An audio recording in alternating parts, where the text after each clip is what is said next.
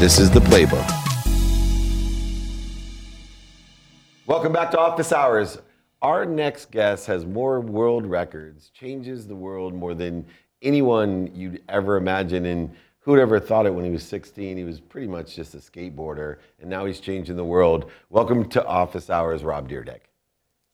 Thank you. Thank you for having me. Oh my God, I've been so excited to have you because we had a conversation uh, when I was trying to convince you to come on, which didn't take much convincing. That blew my mind. It's kept me up at night because your understanding and awareness uh, is off the charts. Uh, you know, beyond the half a billion dollars that you make with your brands, the world records that you have, the companies, the endorsements, all the things, you've pretty much evolved into a world thought leader. And what we share in that context is the dependent variable of time. I believe that time is the only dependent variable to all matter, subjective and objective matter. Um, through your journey of ridiculousness and everything else, how have you come to the conclusion, or maybe not, of the importance of time in our human journey? Well, I mean, look, I mean, thank you for the intro. Thanks for going next level. And look, I'm not really changing the world since not too many people don't know about it up to this point. It's only intimate conversations with friends like you where I really lay out uh, my sort of deeper thesis as it relates to time. But, you know, really, you got to think your entire existence is sort of shared between time and mind. It's almost like space time. And, and really, you judge each day uh, based off of the quality of your present experience and every all the decisions you've made in your past leads you to the present day. And for me uh, what I realized early on as I began to really design time and look at the rhythm of my life and, and look at all the ways of where I spent time and then began to measure time and put it into percentages of where I was using it and then began to value it to understand um, what is the value of the, of my time? Did i really truly become a happy person right? Because uh, you you know if the goal is to live with intention and and do what you enjoy the only way that you can actually do that on a perpetual ongoing basis is to design your time then get better and better at using your time evaluating uh, that time and optimizing it on a continuous basis. And I just think it's one of those things that you never stop doing. You will continually design your time because you're changing and evolving. The world's changing around you. And if you want to be in a perpetual state uh, of joy, you've got to continually design your life in a way that you end up there on a daily basis. Well, that's it. Wow. You didn't know I was going I there, did I you? know, that was amazing. What's shaking, You're like, Rob? what happened to ridiculousness? I thought we were going to talk about MTV. Nope. I know. Uh, well, well, even with that, I mean, designing time. Rob, Rick Jordan, how you doing, bud? Pleasure to meet you. I'm seeing all these amazing things, right? And how you've spent your time. What's the common thread, man? Because it, you've you've jumped from so many different areas and so many different industries. How do you decide, hey, this is worth my time? Because it, going from skateboarding to Guinness World Records to MTV to, to you know, footwear, you know, just so many different aspects of life. How do you determine, hey, this is something I want to do? I mean, look, you know, it's really broken up into two things, really, and it's it's my venture studio where I create all different types of businesses, but I don't operate those businesses. I co-find them, fund them, and and go from biweekly meetings to or weekly meetings to biweekly to quarterly to like text me. Uh, and then on television you know you, you got to think i shoot 252 episodes of television a year but i've designed automated and optimized that to where it's only 4% of my time. So i you know make an extraordinary amount of money uh, on an ordinary earned income basis by shooting so much television. Um, and then I make an extraordinary amount of money in the long term capital gain side from the ventures that I create, but both of which take a very limited amount of my time, probably between both around 10%. And I spend the additional 10 to 15% time that I work uh, on ideating new ideas, working on bigger projects and different sort of stuff. But that's sort of how I blend it. Then I sleep 30% of the time and then I spend the rest of the time with my wife and kids and and friends, you know. So it's harmony by design, and then the projects that I choose fall into those two buckets. So none of them ever pull from time, and none of them are ever necessary, if you will, or disrupt uh, my way of life. You know, that's sort of the structure that I've put in place.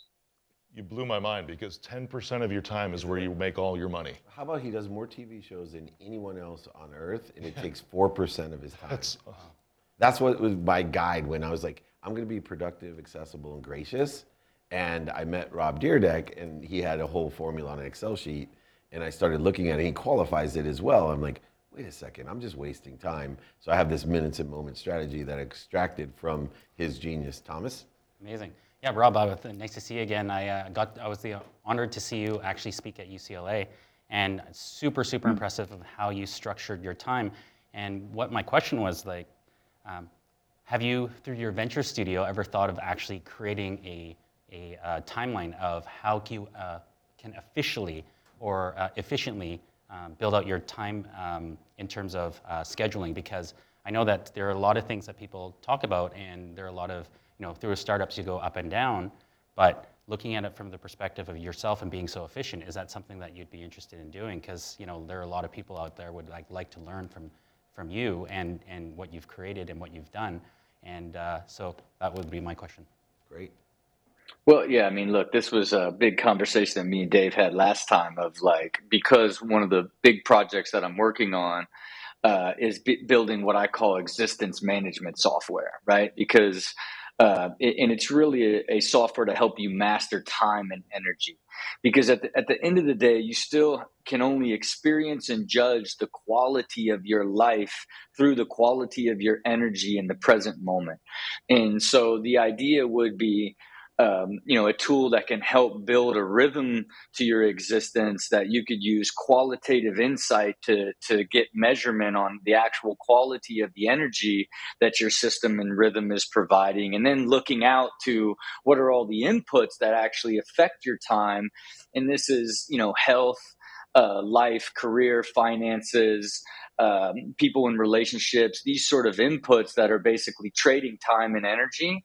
Uh, and then, of course, your own personal capacity becomes sort of what you're capable of doing uh, in, in, a 24 hour period. And, and that's sort of like what one of my more passionate, more focused ventures that I'm leading towards developing because it's allowed me to create this extraordinarily harmonious, beautiful, high quality existence um, and still be hyper productive uh, without compromising um, my quality of life, you know, and and and I really think it's something that that everybody, if they were given the framework the same way I created the framework, that they'd be able to create their own version of it. Where I think I could make a much larger impact on people's lives than simply just you know talking about it, talking about how happy I am and how harmonious I am. I'd like to you know, eventually create a tool for Sucks people to to, do you. it too. We're ha- I'm happy for him. yeah, I yeah.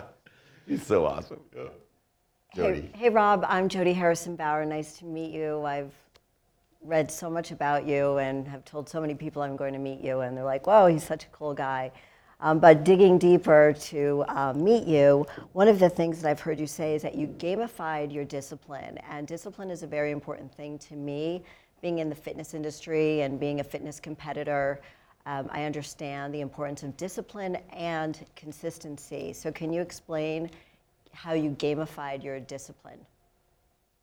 Well, think about so you know the importance of of discipline and consistency as it like leads. It's it's the foundation of compounding towards your goal, right?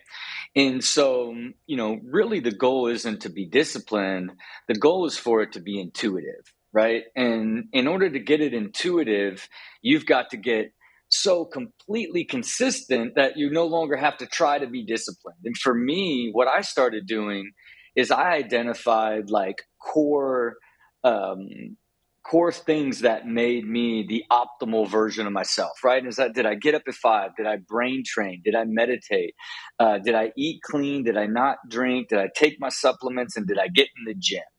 And by tracking these every single day, I began to get monthly percentages of uh, how disciplined I was. So by by now setting a, a, number and looking at all these percentages and, and setting records with myself and trying to have a hundred percent a month and then looking at what that looks like quarter over quarter, year over year, I became extraordinarily motivated by keeping my numbers high, thus turning it into a game for myself. And over time, uh, it it evolved away from discipline to a complete way of life, right? And and that's what you know, really tracking and, and using uh, data as discipline that turns it into a game has been so effective for me. And then the other thing that I do on top of that is qualitatively, I I score every single day how I feel about my life, work, and health zero to ten. And so over years, I could show you in numbers that the more disciplined I became, the, the happier I was from a qualitative perspective.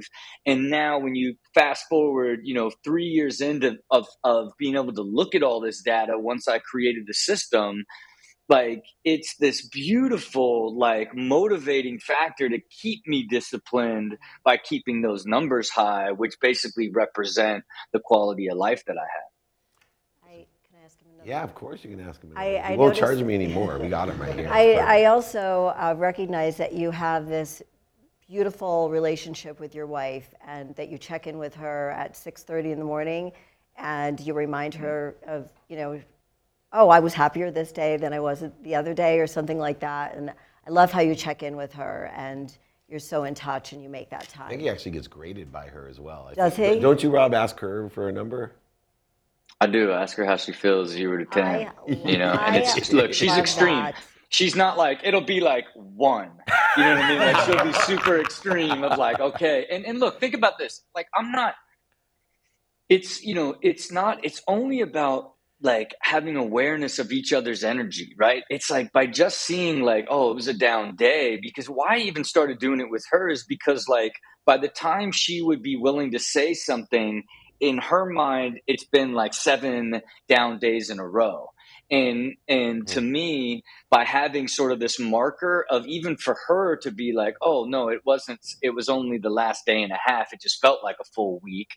But it, and then it's just it, it opens the conversation about how does how is everything feeling on a continual basis which allows there to be this like more open awareness of the feeling of the relationship rather than waiting for some moment or, or some build up to get to discussing the feeling of the relationship on an ongoing basis. I, I took this from Rob, and I will tell you there's a nuance to that. Do not ask your wife for a grade after any intimate uh, type of activity. It's disheartening. You can ask kind of like at dinner, ask at dinner, you know, like, hey, how was today? You know, how did I do? The, the scores are much higher for me. Anyway, um, to this, to- okay? I'm taking good notes. it's good though. to, to, to that measure, one of the other things that I've extracted when, when Rob and I sat down, I have am a student of the calendar and it's changed my life. And he took it to the next level with not only time as a quantifier, quantifiable measure, but the qualitative aspect. And what I uh, derive from it, Rob, is that you have clues then and patterns that allow you to make better choices um, and allows you to gamify the discipline component or the aggregate effect acceleration and compound interest of behavior that gives you greater results where you can have as many TV shows as you want with 4% of your time. Th- that is an aspect of, of this. But one of the things that I never got to ask you is in the qualification process, you most people don't get clues, let alone are aware of them. Most people don't see any patterns in their life, which causes them to only uh, pursue negative behaviors because there's no results till it's too late. But how do you make choices then when you have this qualified data that's quantitative and qualitative in nature? How do you go through the decision making process of prioritization? Yeah, look, I, I think it's it's one of those things you get better and better and better and better at over time, right? Like it's the in the beginning, it was much more complex because there were so many things that were constantly pulling at me and pulling me down, and as I began to clear those out, uh, it it began to be be really obvious when you start asking yourself every day zero to ten how you feel about work and the same thing keeps bringing you down it becomes very uh, evident what you need to change. And then over time as you begin to basically get rid of these things that were pulling you down now you sort of enter into this much more optimized state. And so now you're looking at almost like the first second third order consequences of the decisions you make especially as it relates to what you take on and what uh, what new idea you want to pursue or what thing you will say yes to. And then when you begin to look at how that affects your your time and and then you now understand all of your time so you begin to see the effect that it'll have on on it for an ongoing basis and a bigger basis. It just makes even prioritization so much more refined because you can see like so far out and you get really good at not committing to things that you get excited about and think about the outcome or how good that could be or how fun that might be. You you reverse engineer everything from a time use standpoint and and and from a finite or infinite standpoint right? If you commit to something that traps you and you commit to it for a really long time then and you don't like it then now it's stealing time energy and and and mind share from you until you can work your way out of it. So i've just gotten really good at like you know absolutely definitively saying no to things that are not part of like the overall sort of core vision I have for the person that I want to evolve into on sort of an ongoing basis. You know? And you're amazing. You guys, a lot of people ask successful entrepreneurs, how do you keep such great balance, right? You can see his wife, his children, his life. And I always tell people how I stay so balanced is time. When you're only spending 10% of your time to make hundreds of millions of dollars, it's easy to pay attention and to provide what your wife wants. It's easy to spend time with your kids. It's easy to travel. It's easy to do everything that you want. See, most people don't look at what allows you to have the options, opportunities, and touches of favor time. And if all of you only spent 10% of your time making hundreds of millions of dollars, you could easily balance your life and then even spend time to help other people spend their time. Rob, man, we got to do this more often. I will camp out on your doorstep to hang out with you. And if you need any help with your new venture uh, about time, I'm all in. I am yours, my brother. Thank you so much for your time. We know you have plenty of it, so it wasn't as big of an ask as other people. So thanks so much for joining us. Incredible Rob Dyrdek here on Office Hours. Appreciate you guys.